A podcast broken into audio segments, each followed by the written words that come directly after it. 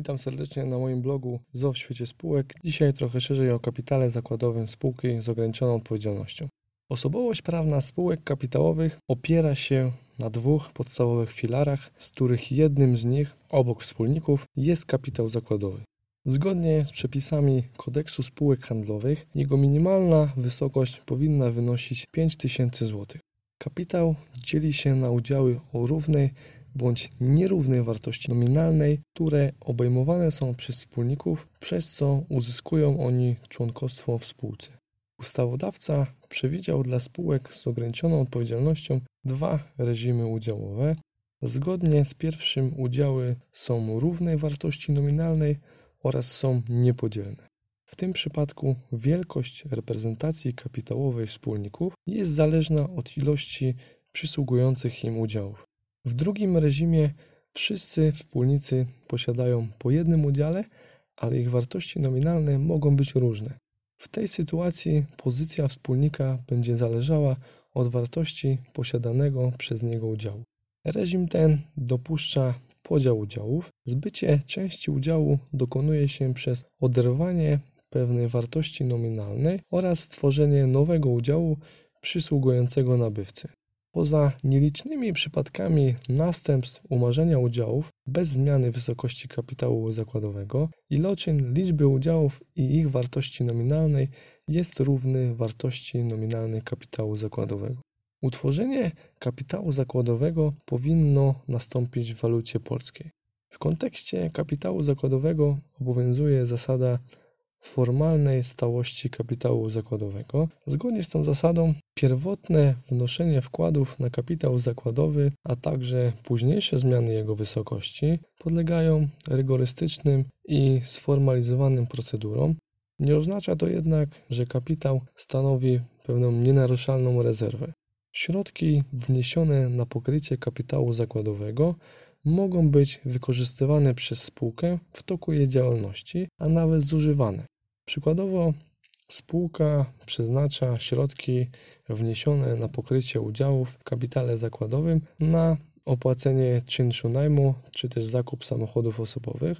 Należy jednak pamiętać, aby nie doszło do sytuacji, w której zwraca się wspólnikom wniesione przez nich wkłady oraz aby formalna ujmowana w bilansie wysokość kapitału zakładowego uległa zmianie jedynie w wypadkach przewidzianych w ustawie, ewentualnie postanowieniach umowy spółki.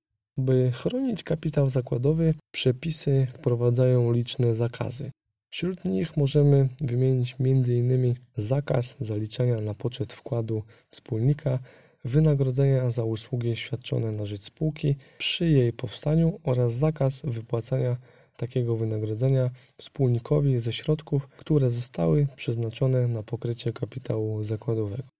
Po drugie, można wymienić tutaj zakaz zwracania wspólnikom wkładów w czasie trwania spółki.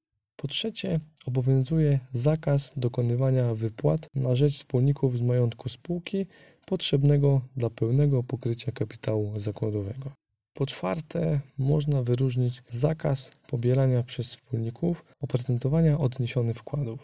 Po piąte, występuje zakaz obejmowania, nabywania i przyjmowania przez spółkę własnych udziałów, także przez spółkę zależną.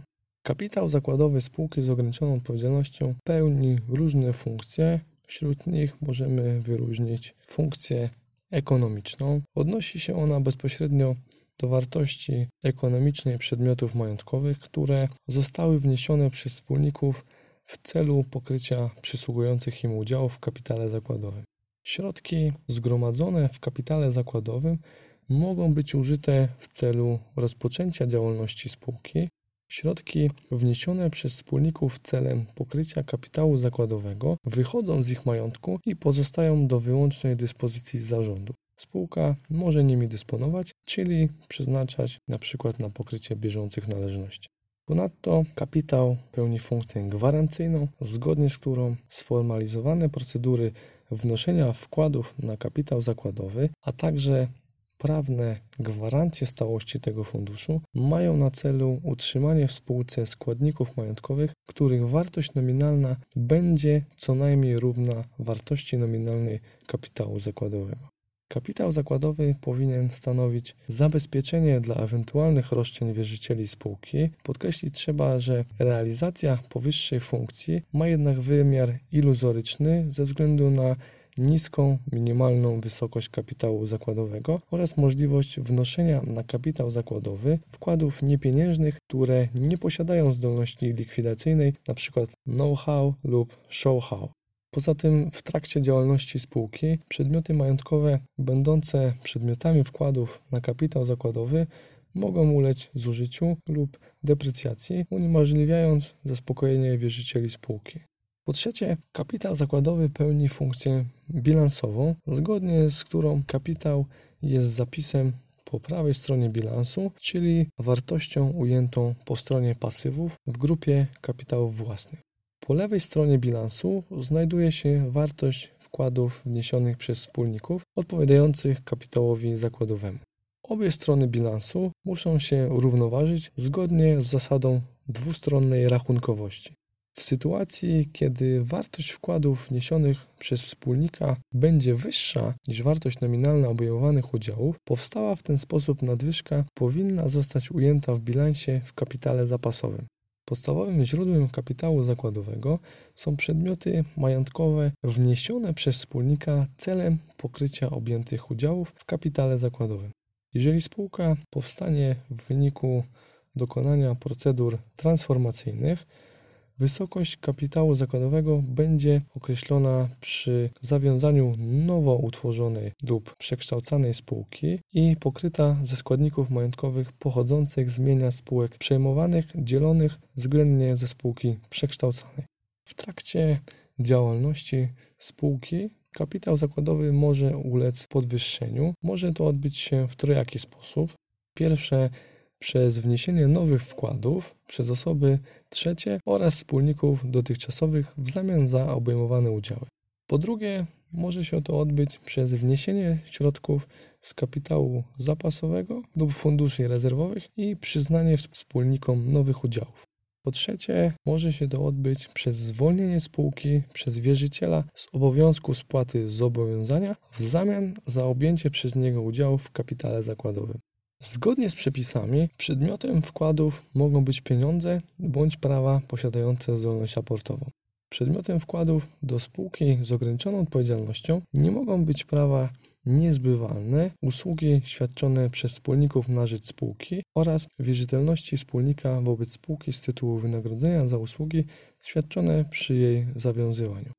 Przedmiot wkładów niepieniężnych mogą stanowić prawa, które spełniają łącznie trzy cechy: zbywalność, przydatność dla spółki oraz możliwość wycenienia i ujęcia w bilansie.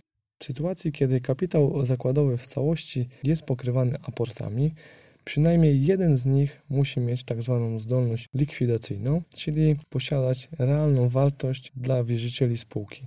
Wyklucza to pokrycie w całości kapitału zakładowego prawem do korzystania z nieujawnionych publicznych wiadomości i doświadczeń o charakterze technicznym.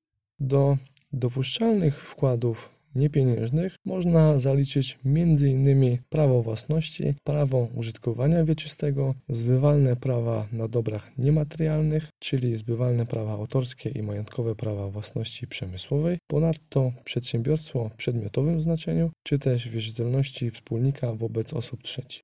Przedmiotem wkładu nie mogą być z kolei m.in. użytkowanie, prawa wynikające z umów najmu, dzierżawy, leasingu, prawo do żywocia, spółdzielcze, lokatorskie prawo do lokalu mieszkalnego, bądź też przedmioty wyłączone z obrotu. W sytuacji wnoszenia do spółki wkładów przez osoby pozostające w związku małżeńskim w ustroju małżeńskiej wspólności majątkowej może dojść do naruszenia zasad zarządu wspólnym majątkiem.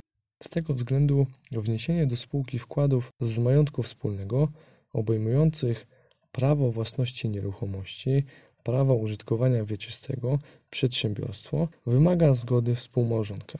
Przepis artykułu 163 punkt 2 Kodeksu Spółek Handlowych stawia wymóg wniesienia całości wkładów na kapitał zakładowy przed zarejestrowaniem spółki. Jedyny wyjątek od tej zasady znajduje zastosowanie przy spółce poddanej elektronicznej procedurze rejestracji. Obowiązek dopilnowania, aby kapitał zakładowy został pokryty w całości przed zarejestrowaniem spółki spoczywa na zarządzie. Członkowie zarządu zobowiązani są do złożenia oświadczenia, że wkłady na pokrycie kapitału zakładowego zostały wniesione przez wszystkich wspólników w całości. Co do zasady, wkłady na kapitał zakładowy powinny być wniesione przed złożeniem wniosku o wpis do rejestru przedsiębiorców KRS. Wyjątek stanowi procedura rejestracji spółki z zastosowaniem elektronicznego formularza. Dziękuję za uwagę. Dzisiaj to wszystko. Zapraszam do wysłuchania kolejnych odcinków.